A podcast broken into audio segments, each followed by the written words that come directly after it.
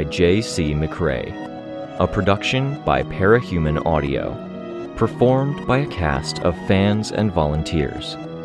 Please visit parahumanaudio.com to learn more. Thank you and enjoy.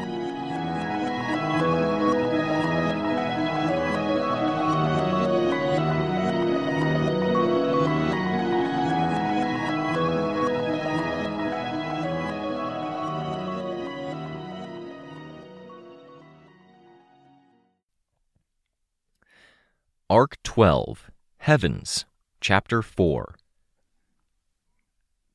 Moose, Prancer, Sveta, Swansong, and I were a loose line against Paris's group. Etna was worse for wear, but she could sort of fly, and that meant she could be an airborne mess instead of a burden on her teammates. Contender was bleeding, but that wasn't keeping him down. I wasn't sure how I felt about that. Paris stood tall, darts in one hand. Vulture Hawk lingered somewhere between Paris and Contender. I interpreted it as a kind of anxiousness, finding some degree of familiarity in Contender and a bit of reassurance in Paris's confidence. Thud hung back. One of the navigators had had their throat slashed. We'd read it as an attempt at a mercy kill. I found myself staring at Vulture Hawk's talons the singular blades at each foot. I was hoping you'd come around, Prance, Contender said. Shouldn't have, Paris added. I moved the harbingers as we steadily retreated. One was leaning on me, the other was unconscious. My hand periodically convulsed or tensed, causing my grip to slip on the one I dragged, keeping me from making any headway. Swansong couldn't hold them at all, and Sveta, well, Sveta wasn't an option. Let me carry, Moose said. Can I trust you? I asked. Come on, he said, and it wasn't a condemnation or a plea. Closer to an excuse me as he bent down. Each of the harbingers was lifted up, draped over one of Moose's shoulders. One was conscious and able enough to protest and was shifted to a position where he sat on Moose's right shoulder. Better? Moose asked. I wasn't sure if he was asking me or the Harbinger, but the Harbinger said, yes, and I took that as an excuse enough to stay quiet and stay focused on our immediate problems. I could support Swansong's balance and keep an eye on Paris's group. Treat them well, Swansong said. Hurting them puts you on the shit list of some powerful, scary individuals. Etna tried to make a globe, but her body convulsed and tensed, and she dropped it. It landed on the field below her. Trying to scare us? Contender asked. He winced, touching his neck. It looked like talking hurt. Good. Individual one? Me. They're my brothers. You sound juvenile, grandstanding like that, Contender said. Because they're ex Slaughterhouse Nine, she said. All of us are one big unhappy family of not to be fucked with. Her words were a growl at the end there. Who? Vulture Hawk asked Contender. Remember what I said when we did the navigator job? Contender asked. Some days are good, some days are bad, and some days are bloody by necessity. Throw away all the good days and all of the bad days and make every day bloody, Swansong intoned. Make every day a bad day for someone else. Then you fit in right alongside the Slaughterhouse Nine. Not how I would have put it, Contender said, but sure. I wasn't trying to help you explain, she said. Our footing was slippery. What had been snow, ice, and frozen dirt was now closer to ice and slick frozen dirt after Byron's downpour. Your second issue? Swansong asked. I had the distinct impression that she was taking all of her frustration and the pain of her missing foot and channeling those things into her words. She enjoyed being scary, and this kind of taunting served. They have brothers, We dealt with them, Contender said. They were edging closer. Paris's every movement was calculated, I noted. He was like a magician, timing his movements so he acted when people were distracted. He put others between us and him, and the moment we were engaged and reacting to other people, he'd start moving again. He had a dart in each hand, but he didn't throw them. You got lucky. Our powers got wiped out by whatever that was. Now we're at. Hmm. I'd have to use my power to get a feel for where we are. 75%, I said, testing my own flight. Harbinger, Swansong said, keying her voice to be something closer to haunting. Think you can beat all of these guys when your power's working again? Injured, so no, the Harbinger said. Swansong turned her head, shooting him a glare. Give me four rocks I can throw and my power at 80%, and sure. Thank you, she said. She turned to face Paris's group while still talking to him. I'm intimidating them, and you throw a no out there? And Jack said you were one of the scariest of them. I am. We are. Which is why, ideally, I'd like four rocks I can throw, my power at 85%, and one nail or pen. Because beating them isn't enough now. Both sides of this equation need to be balanced out. You couldn't end this by saying you'll annihilate them, or even break them. Those kinds of phrasings have been made weak by overuse. Math is unchanging and crystal clear. Only to you, Swansong said. This is going completely over my head, Moose said. Just don't drop 'em, I said. You don't want them holding grudges. All right, Moose said. I wasn't going to anyhow. I glanced at the phone, tracking my blip the phone I held, and extrapolating directions from the way the image showed an overhead view of field and road. Reaching over, I gave Swansong a tug on the arm, pulling her away from a course that would put her in the way of traps. Hey, Moose, Prancer said. Remember the old mechanic when we were road tripping? Got in an argument with Velvet? Sure. Remember why I handled it the way I did? Don't go saying it, just yes or no. Tricks, Prancer? I asked. You're being vague. Nah, he said, not coordinating against you. I swear on Velvet's memory. He's being honest, Moose said. I remember Prance. We continued a slow retreat toward the road. Paris's group wasn't letting us go, and I could tell that at least Paris had noted that we were adapting to the mines. He might have hoped we'd walk right into them. Before he could adapt or attack, I spoke up. Contender, Paris, the Harbingers are in good with the people who really run this city, you know.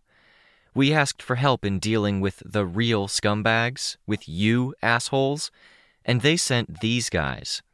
You have enemies with reach that extends beyond dimensions now. We'll manage, Contender said. We closed the doors, I told him. Exits to other worlds are closed until we unlock them. You're stuck here with us. No running back to Cheit, no escaping the consequences. We steadily retraced our steps, moving backward through the field, toward the larger group of villains and our incapacitated allies. Sveta was staying further away. She triggered a trap and grabbed it, hurling it in the general direction of Contender's group. Paris looked ready to deal with it himself, but it was Contender who stepped forward, using his power to draw a glowing bubble around himself and the trap both. Two seconds passed, and the bubble receded. The trap was broken at his feet. No symptoms. I noted the moment when Paris's group stopped, Paris touching Vulturehawk's shoulder to get his attention, making sure he stayed with the others. As part of that same check to make sure his group was organized, he turned to make sure Thud wasn't falling behind. The chess piece cauldron deviant was slow, heavy. Turning my head, I could see why they'd signaled the stop. Bluestocking stood on the road, a hump of dirt that had been sifted of stones, flattened and packed down.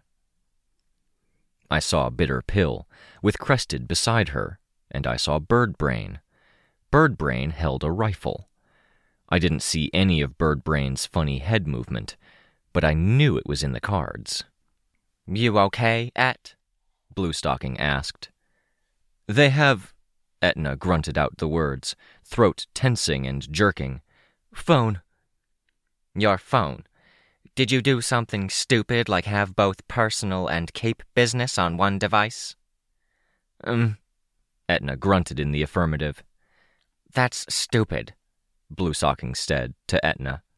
To me, she said, There are rules. This group was the group that cut the navigators to pieces and left them like that, undying and in agony, I said. Pleasantries go out the window when you cross lines like that. Not Etna. Aiding and abetting that same group, I said. You played your part in this, raising the stakes, Bluestocking said. We'd ticked her off when we'd last crossed paths. She'd been breaking Etna and Crested out of jail, and we'd blocked her, forced her to shell out money, some limited information, and give medical care to the people they'd hurt. Now I supposed she thought she had her revenge. I shook my head. The stakes were always going to be raised. There was. Prancer cleared his throat. What? I asked. You asked me to negotiate. I closed my mouth, eyeing Paris's group. They were most likely to spontaneously attack, especially considering we were closer to the villains and hemmed in on the sides by the planted traps. Traps we could deal with, but. At the far side of the road, Byron and Chastity were sitting together, both visible. Chastity had been disarmed, and Byron had Birdbrain's rifle trained on him. I could see the glow of my mother's orb. She'd retreated into that form. Because they traveled over the orb, I realized there were still red electricity crackles dancing intermittently through the area. I checked the phone. No, the traps were a little more complicated. Remember that thing we talked about, Moose? I remember, Moose said. Being sneaky, Prancer? Bluestocking asked. Nah, Prancer said. Trying to figure out how to help you. We don't need help. Look, Prancer said. It sucks right now. Pays shit, money doesn't go far, heroes are ramping up, and we end up in places like Hollow Point and Frontier Row here. And the heroes show up and we can't get settled. While he talked, I drew a circle on the phone screen to reel in the zoom. Moving in closer, looking at the cluster of traps where my friends were, I could see how they were spaced out, seven in a loose cluster. Nothing distinguishing one trap from the others. My group's doing fine, Prance. Sucks to be you, I'm sure. All of us are getting together. You've got drug kingpins and smugglers like me and my crew. You've got hitmen for hire, information brokers, the publicity hounds. We had to agree to a truce, to a strict no infighting policy.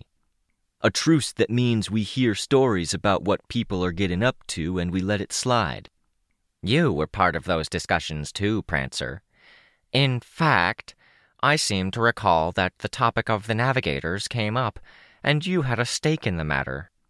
Not denying I did, Prancer said. He glanced at me. Blue will bring it up if I don't.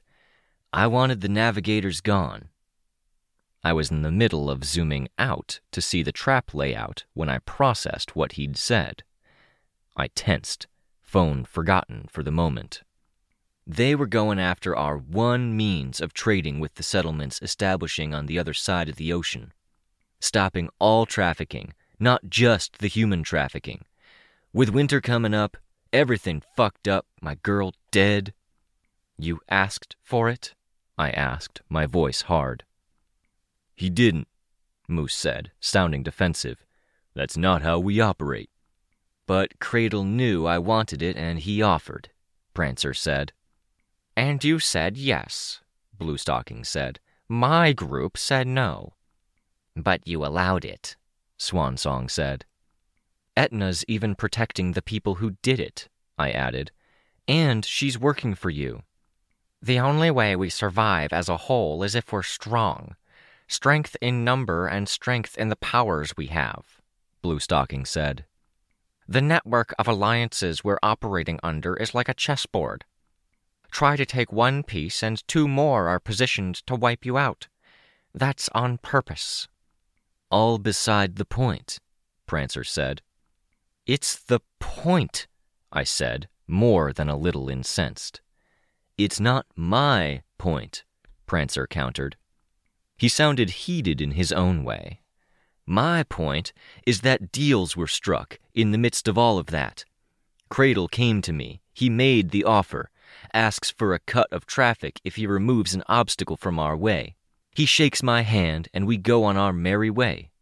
Then I find out what happened, and I'm angry at the navigators because it's their fault that it came to that. Irrational, but I've become pretty fucking familiar with irrational lately. Familiar with angry. Your point being? Swansong asked. That he made deals with other major villain groups, with people in those villain groups, and I'm willing to bet he shook their hands too, Prancer said.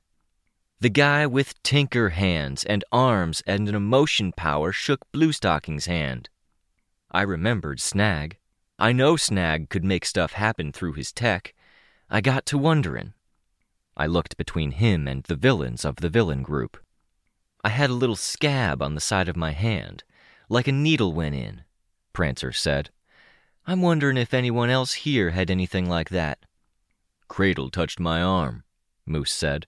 Seemed weird at the time. We talked about it. It's when we first started thinking something might be hinky. There was a long pause. Yeah, he shook my hand, Bluestocking said. If you were right, then alliances don't matter. He breached the truce. I'm right, Prancer said.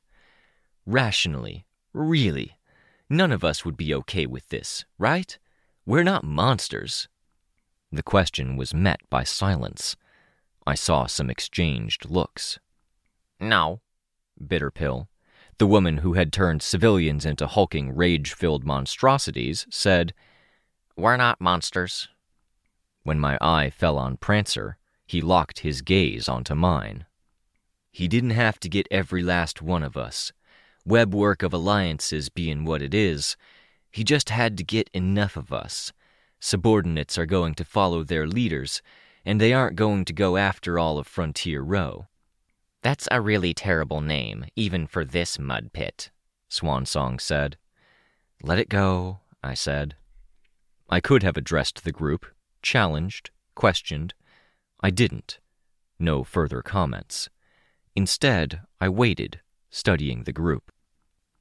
I looked away and looked back to the phone. Zooming out. Lots of clusters of seven traps, some so close together that they looked like they all interconnected. Fuck. Maybe I'd have to say something. Dad, I called out. Try nuking the trap in the center to your left. If you do anything, we're going to have a problem, Bluestocking said. The sooner they're free, the sooner we're out of your hair, I said, provided there's any validity to this. I saw her pause. She scowled, and she was good at scowling. She was probably the type who scowled while reading, scowled while watching television. Do it, she said. Antares' dad, do what she said.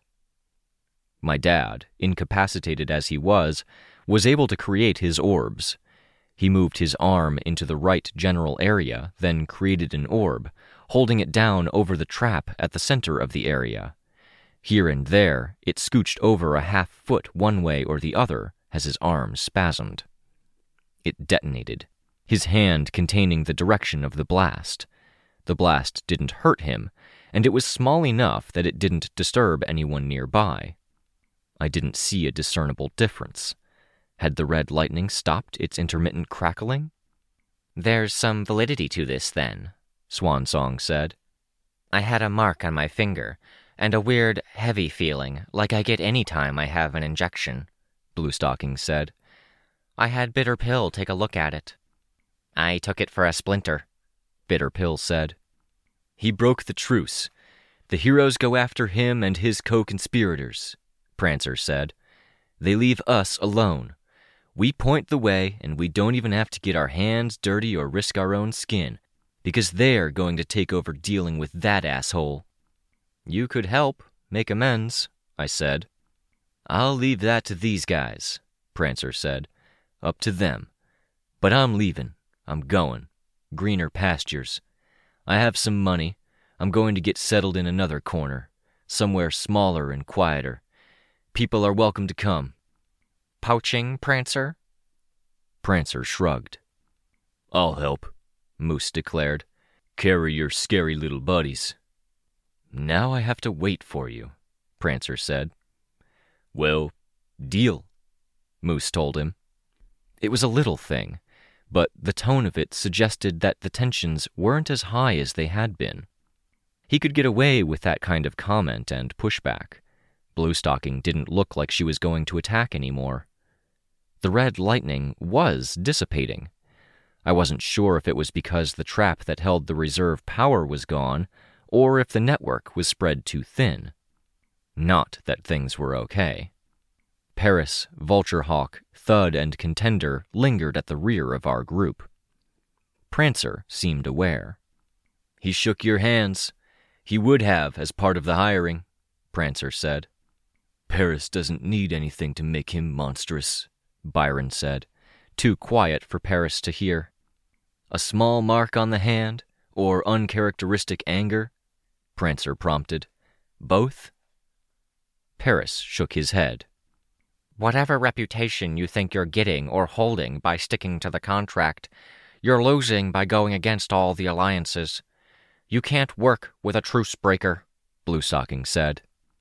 Years ago, his team couldn't beat me, Paris said, indicating Byron. Everything I did was fair. You targeted capes and hospitalized them for kicks. Byron raised his voice. I met them on the streets and I beat them on the streets, Paris said. By the rules we all followed, that's allowed. Reduce it all down, and that's even what it's all about. Then they turned around and accused me of a murder that never happened. Capes came after my civilian identity. People interviewed my family, my wife. I went to jail. I almost went to the birdcage. All of the rules you're talking about now, truces, what's allowed, it didn't matter then, and it doesn't matter now. I could have killed you earlier, Byron said. I didn't, because I felt like I played a part in what happened. You did. But this road you're going down, it doesn't make sense. Don't talk to me like you're righteous, Paris said. If you had any guts, you would have done to him what he did to you. There were two statements set side by side there. To me, they were a non sequitur. To Paris, no doubt, a natural jump from one idea to the next. Byron shook his head.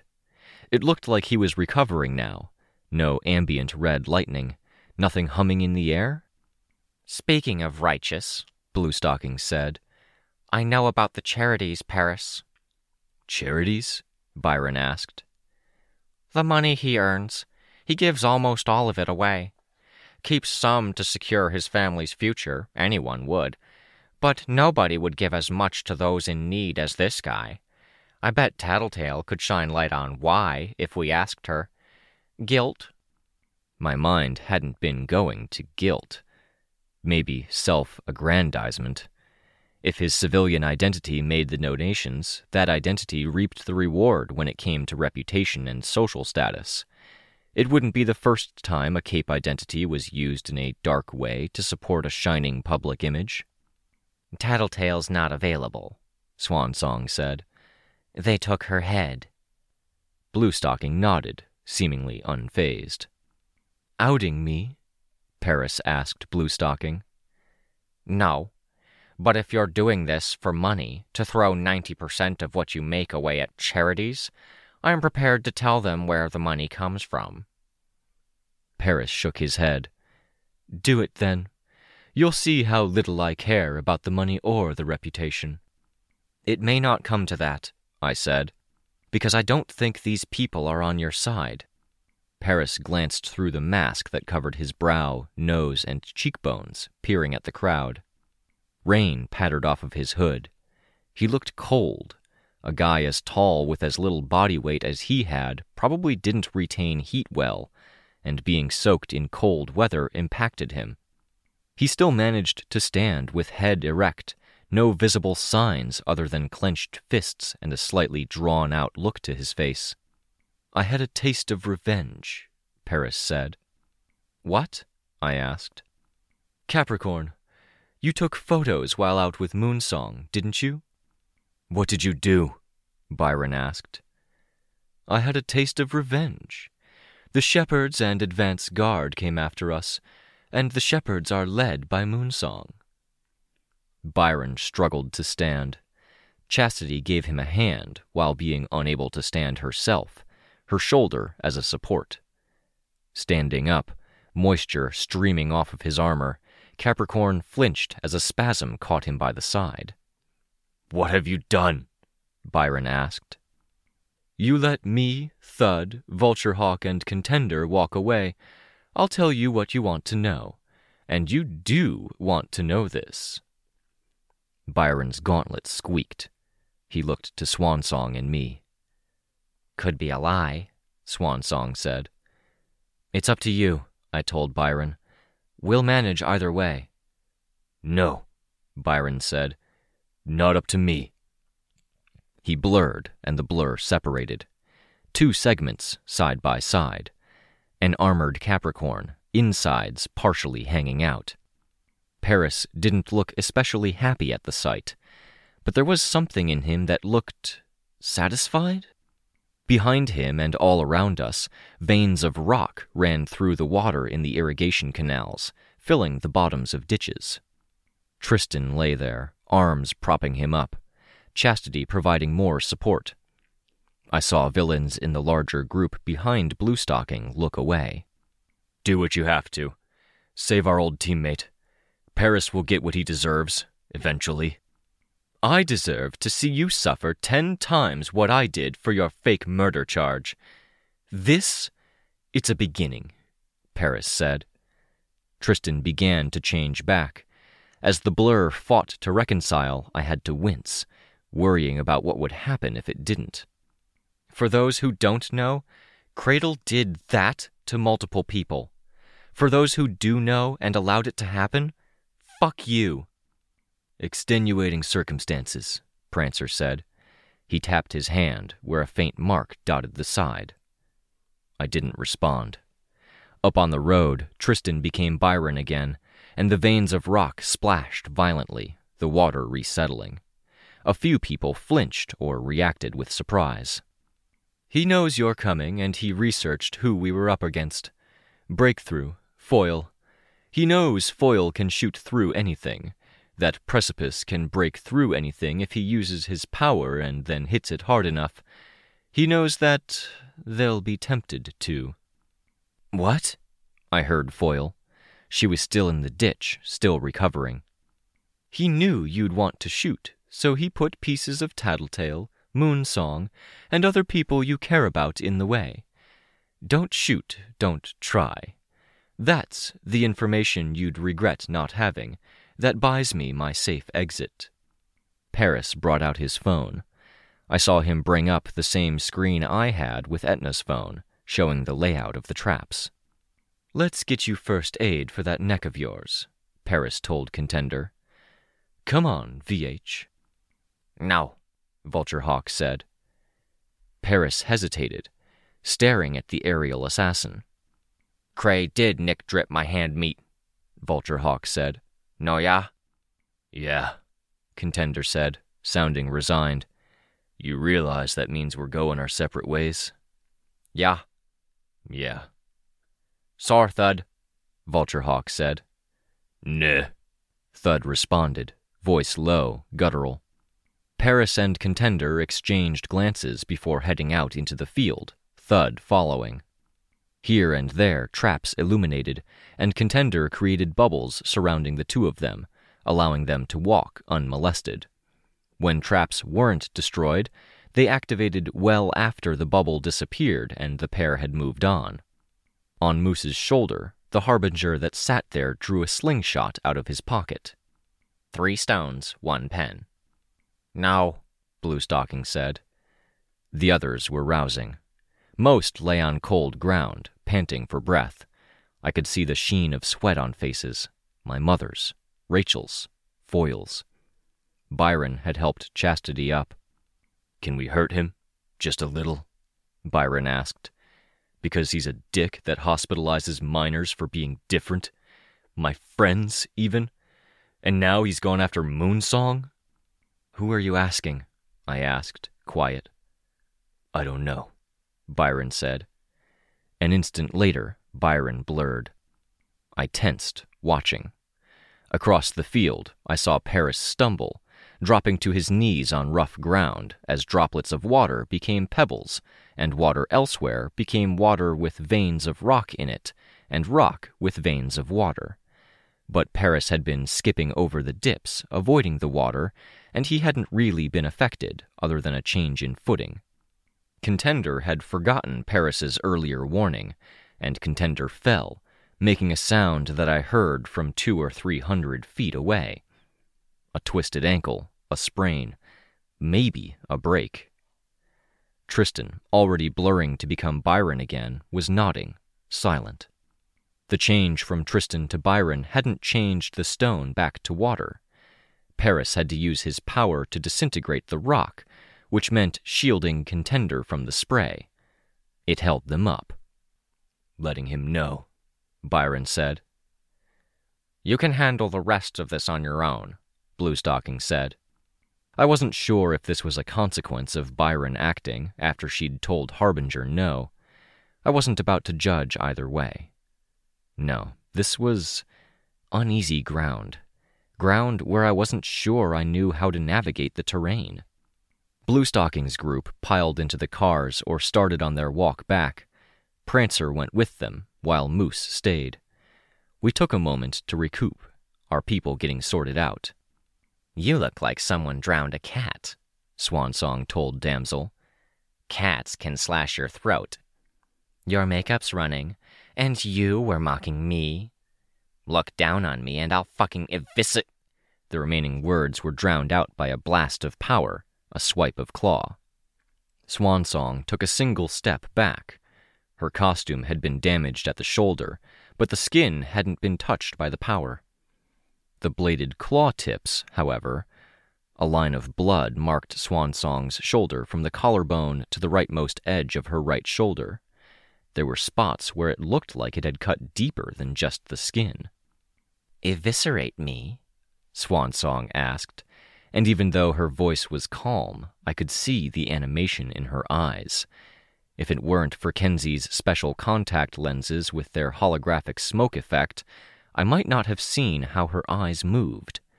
As it was, I could see the starting point for the black smoke as a faint ring at the edges of her eyes. You're making us look bad, and that's worse. Shut up before I shut you up. Let's patch you up, my dad said, intervening. I have a kit. How useful, Swansong said, smiling. Calm, poised, with eyes that moved in an agitated way, checking people's expressions, body language, checking on her sister. Instead of every member of the team having utility belts, they get a big guy like me, marry me into the family, and have me carry everything. I'm sure you have other merits, Mr. Dallin, Swansong said. He does, my mother said. I was very sure that every bit of calm and charm was like a poke with a sharp stick to Damsel. Can the dogs track? Give me a minute, Rachel said, brusque, annoyed. Chastity went straight to her, a helping hand, a familiar face. My mom assisted my dad in getting things out holding the kit in her hands while he picked through the subcompartments and drew a bent suturing needle out of a kit. This will sting. My foot was cut off. It hurts every second. I lost my hands once. That hurt. I can deal with a scratch. Sure, my dad said. Foil was with Capricorn, and they were talking about Paris. I could hear the emotions in Byron's voice emotions I didn't tend to associate with him. He named teammates, Moonsong, Furcate, Reconciliation, and my ears latched onto the names, but I wasn't trying to listen, and I stepped away to avoid overhearing things that were being shared in private. Too close to home for Byron, Paris's involvement. No. No, not just Byron. This was too close to home for Sveta, who was a little out of control, isolated, and cut off from the rest of us. For Chastity, probably, because she'd stepped away from Rachel to go to Damsel, touching Damsel's hair, smiling, playing peacemaker to someone that was emotionally volatile, dangerous, who probably didn't deserve that peace. But Chastity was doing it, and she was good at it, from what I could tell. The Undersiders? I couldn't tell. Rachel was alone, focusing on her dogs. Foil was worrying, no doubt, especially with the nebulous hints Paris had given. She probably wanted to be stopping March, not here. I knew she'd always felt displaced before. It was probably why she was with the Undersiders. Damsel was tense, but she was easing up, walking a razor's edge. Ashley was trying to look poised as my dad stitched up her shoulder. She wasn't doing the best job of upholding the poised and I couldn't care less image. I could see the tells, but nobody commented. And, all this while, I was thinking of Brandish as my mom and Flashbang as my dad because right now they were. I associated coming home at the end of the night to medical care and small talk or recaps of the night with family. After a point, it had been coming back to Amy to fix any bumps or scrapes, if anything had slipped past my force field. That thought did sour the picture. Soured, but didn't change that some of the moments my mom had felt most like a mom had been when she'd been holding my hand over that sink, dabbing at blood or probing at the bones to see if I'd broken my hands by hitting something too hard. Like other girls had their moms brush their hair, but I'd had that too when I was little, and it didn't sit with the same weight as the hand care. I remembered my dad massaging my shoulder and talking to me about the bigger picture after a frustrating night where five carjackers had scattered the instant they saw me, and I'd only caught two. In those moments, I'd felt more like I was a part of the family than I had on any Christmas or on any summer vacation. Close to home. Pain had a way of bringing us that direction, and those traps had hurt, exposed the raw nerves. That only left Moose and Harbinger. I really hoped Harbinger wasn't closer to home, because home for him had to be a scary, scary place. I floated, testing my flight. 90%. Still no clue why it had cut out, it hadn't been one of Love Lost's traps. It had affected the other guys. But that kind of interruption went hand in hand with someone having a trigger event. It was just that this was major. It hadn't been anyone in our group or our ongoing skirmish, and it had been both more distant and more profound. Something more intense in quantity, or in quality. I wasn't sure what that meant, but it spooked me. Hey, Moose, I said. What's up? he asked. Everything good? His attention moved to Swansong and Damsel, then to the mutant dogs. It'll have to be. Good. Sorry about, you know, not jumping on board. What Bluestocking said about alliances was more or less why. I'm just glad you came around, I said. What am I walking into? he asked. A vicious rivalry? A lunatic who's butchering people, and we don't know. Well, we have hints about why. It's convenient to eliminate the navigators in a brutal way. It plays into the villains wanting to posture. But there's more to it. Sure, Moose said. I lowered my voice. Prancer's thing about Cradle injecting something into hands was pure, unmitigated bullshit. The mechanic thing? Doesn't have to be bullshit, Moose said. Old mechanic gets told one thing by Velvet, he does another. Turns out she's right, but he's proud. He needs a way out, so he can do the right thing. Doesn't mean the way out is wrong or a lie. It's even better if it's the truth. Cradle's thing isn't anger. That's love lost. Could be, Moose said, jaw square, gaze focused on the horizon in the direction Paris and Contender were both limping off. Tinkers are funny, though, aren't they? Funny, I said. A lot of people are getting a pass. Brant's delivered what you asked for. Yeah, I said. Chastity whistled. We're moving. Further up the road, Rachel was hanging off the side of the hunting hound. It had started pacing forward. The wolf ranged further ahead, checking the path. We packed up what we could, and Swansong's first aid ended with an unceremonious length of bandage pressed down over her sutures. Everyone started following. He's a smart guy. Admirable, even, Moose said. I wouldn't go that far. Just wait until he starts playing more to his strengths like this, Moose said. He'll change your mind. I dread the day. One of the harbingers was waking up. That was good. Being unconscious for longer than five or ten minutes was a really bad sign.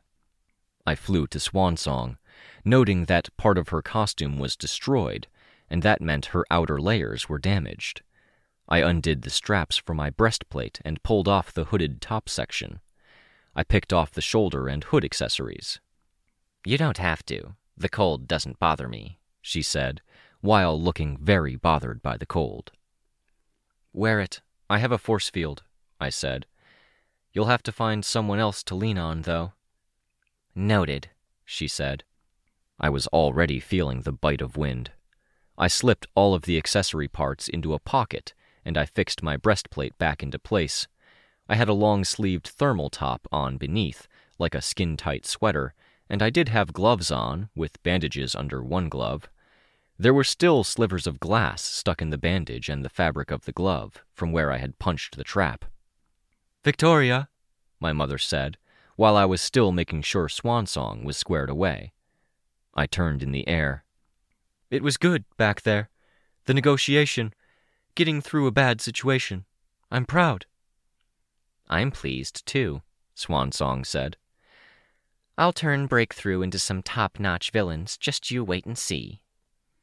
She laughed, mostly for her own benefit, and she might have glimpsed the frown on my mother's face, because she doubled down on the laughter. Capricorn broke away from Foil to see what was up. Give her a shoulder to lean on? I asked. He nodded. Gentlemen, Swansong said. She sounded far too pleased with herself, for whatever reason. We were making some headway now, some walking, some jogging, with the group getting a bit more spread out. The stragglers, like Swansong, would catch up. I hoped that a lone wolf like Rachel would hang back and wait for us if she found something, instead of going in alone. I didn't know how predictable she was or how she operated. I hoped, too, that Damsel wouldn't try to stalk ahead and tire herself out too thoroughly in the process, just to prove she moved faster than her sister. Moose was waving me down. Please let this not be too complicated. What is it? Paris, Thud, and Contender. They're going in the same direction we are. They cut through the trees between the outcroppings way over there. Harbinger, too, saw them. I looked. Over there was 300 feet away, down in a valley. The trees were thick. I was surprised they could see anything. Good to know. I want to shoot, Harbinger 2 said. He was the one who was most aware and able, sitting on Moose's shoulder still. Which one? I asked. He shrugged. Either of the two men, not the deviant. Hard to say how they'll react. I paused, considering. You have a gun? Foil can lend you hers, I said. He held up his slingshot. Contender was looking to join religious extremists after being far too okay with what had happened. Paris was worse. I won't stop you, I said. Maybe don't kill. The Harbinger nodded. I said I'd balance the equation. He slipped something like a marble into the slingshot, drew it back so far that one arm was outstretched, holding the slingshot itself, and the hand with the marble clasped tight in it was against his shoulder. Killing isn't enough, he said. Wait, he released the shot. I didn't finish my protest or clarify the point. It was done. Okay, he said, turning away. Problem solved. You didn't wait to see the result, Moose said. Second one's already in the trees. She took too long to decide. And the first? We'll rethink the sequence of events that brought him to this point. I drew in a deep breath. That was vague, but I wasn't sure I wanted the answer. Fuck them anyway. I floated up and away from the Harbingers. It wasn't a short trip. We didn't have a vehicle. Still, there was a limit to how far they could travel. We hadn't been that far behind them, delayed primarily by the time it had taken to recoup and recover at the university building, waiting for doctors and reinforcements. I flew to my parents. Hand warmer? I asked. You should be more prepared, my mother said. My dad had a hand warmer in one of the pouches of the bandolier he wore. He drew one out and threw it up to me. I undid my force field, caught it in my unbandaged hand, shook it, and felt the plastic packet begin to warm. And Sveta. Sveta was making her way through the trees, phantom quiet, except for a rustling. A pale face against a dark background. I followed, tracking her, being wary. When she realized I was there, she didn't startle. She didn't grab me. I recapped her on everything she might have missed, and I included some things I realized she hadn't missed, and she let me. Talking, a break from the situation. The two of us moving like ethereal figures through the woods that looked like black and white snow covered trees against a black and white background. She didn't have much to say, so I did much of the talking. Maybe that was still too close to home for her, reminding her of the hospital room, because there had been days where she didn't talk then either. The room had been filled with the mechanical voice, echoing words I typed out with the special keyboard, the voice tuned as best as we'd been able to get to my old voice. Putting aside the horrible enunciation and a more horrible monotonous tone, it hadn't been very close at all. But some days had been like that. But that home was better than the other home. The memories of being wild and alone, so dangerous to others that she had to exile herself. No exile here. I'd risk a tendril around my neck in the woods before I allowed that exile to happen. I wanted to find her a solution, to dig out that one parahuman in a hundred thousand that could do something about her situation, resolve the weld issue, make her feel like herself again. If only there were time. If only there were quiet. If the monsters would just stop. Did that take something like me saying what I'd said to give Harbinger 2 permission? Something more? I thought about what Paris had said about Cradle that we would want to shoot, that he had taken measures to ensure we couldn't. I had a bad feeling, hollow in my chest. That feeling only grew more intense as we reached the edge of the woods. Cradle had a building out here, more like a factory than a home, big with a lot of open space within. A hangar for his robot hand mech, potentially. There were guards stationed around the outside, taking shifts. There were capes. I recognized some from my research. Rachel approached, stopping at the edge of where forest met road, hugging the trees. Others were well behind. We waited and we watched. There were more within. They came out regularly to check on the other shifts. Patrols seemed to be loose in how they were structured, random, numbers differing, unpredictable. The others caught up. There was a brief exchange of info, and then we made our initial scouting foray. Sveta used her power, tendrils and face slipping beneath snow. I flew over, dropping out of the sky. There was no signal to tell me that the guards were agitated or responding to anything. It meant I could check the window. A small army was gathered within, all huddled around a fire. Groups of men, each with capes. I remembered Contender talking about the Russian cape scene. He'd toured over there in his mercenary work. Over there, military and powers were woven into one another. One squad leader with powers or one cape as an adjunct to a squad, adding to their capabilities. Capes were rarely allowed or encouraged to get along. It felt like that. Not like they were Russian exactly, they didn't look it. But maybe Lion Wing and Cretan, Noontide and Contender had been organizing things in that direction. As I checked another window, however, I saw Cradle or, at least, I was fairly sure I did. An orb, a sphere 15 feet across. Slices of meat and body parts were suspended in air, forming a puzzlework lattice with barely any light leaking through. All was held up in the air by Cradle's machine, multiple sets of mechanical hands, large in scale, all joined at the wrists. An egg, a shell, stasis sealed, protecting the people within. Love lost, cradle, colt. My first thought was chastity, her sense for physical things. You won't want to shoot. It wouldn't work. Love Lost and Cradle seemed to think so, and he'd researched powers involved. This was an egg we couldn't easily crack.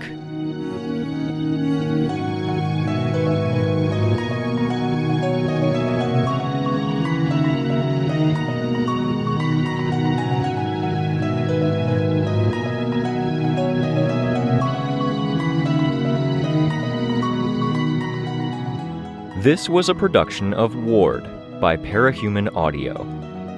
Ward and the Parahuman stories are written and owned by J.C. McCrae.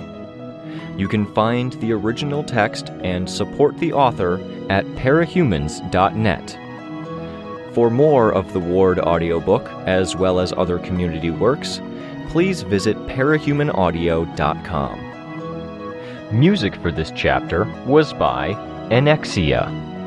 Editing by Icarus Fallen. Narration by Robert Rain Ramsay.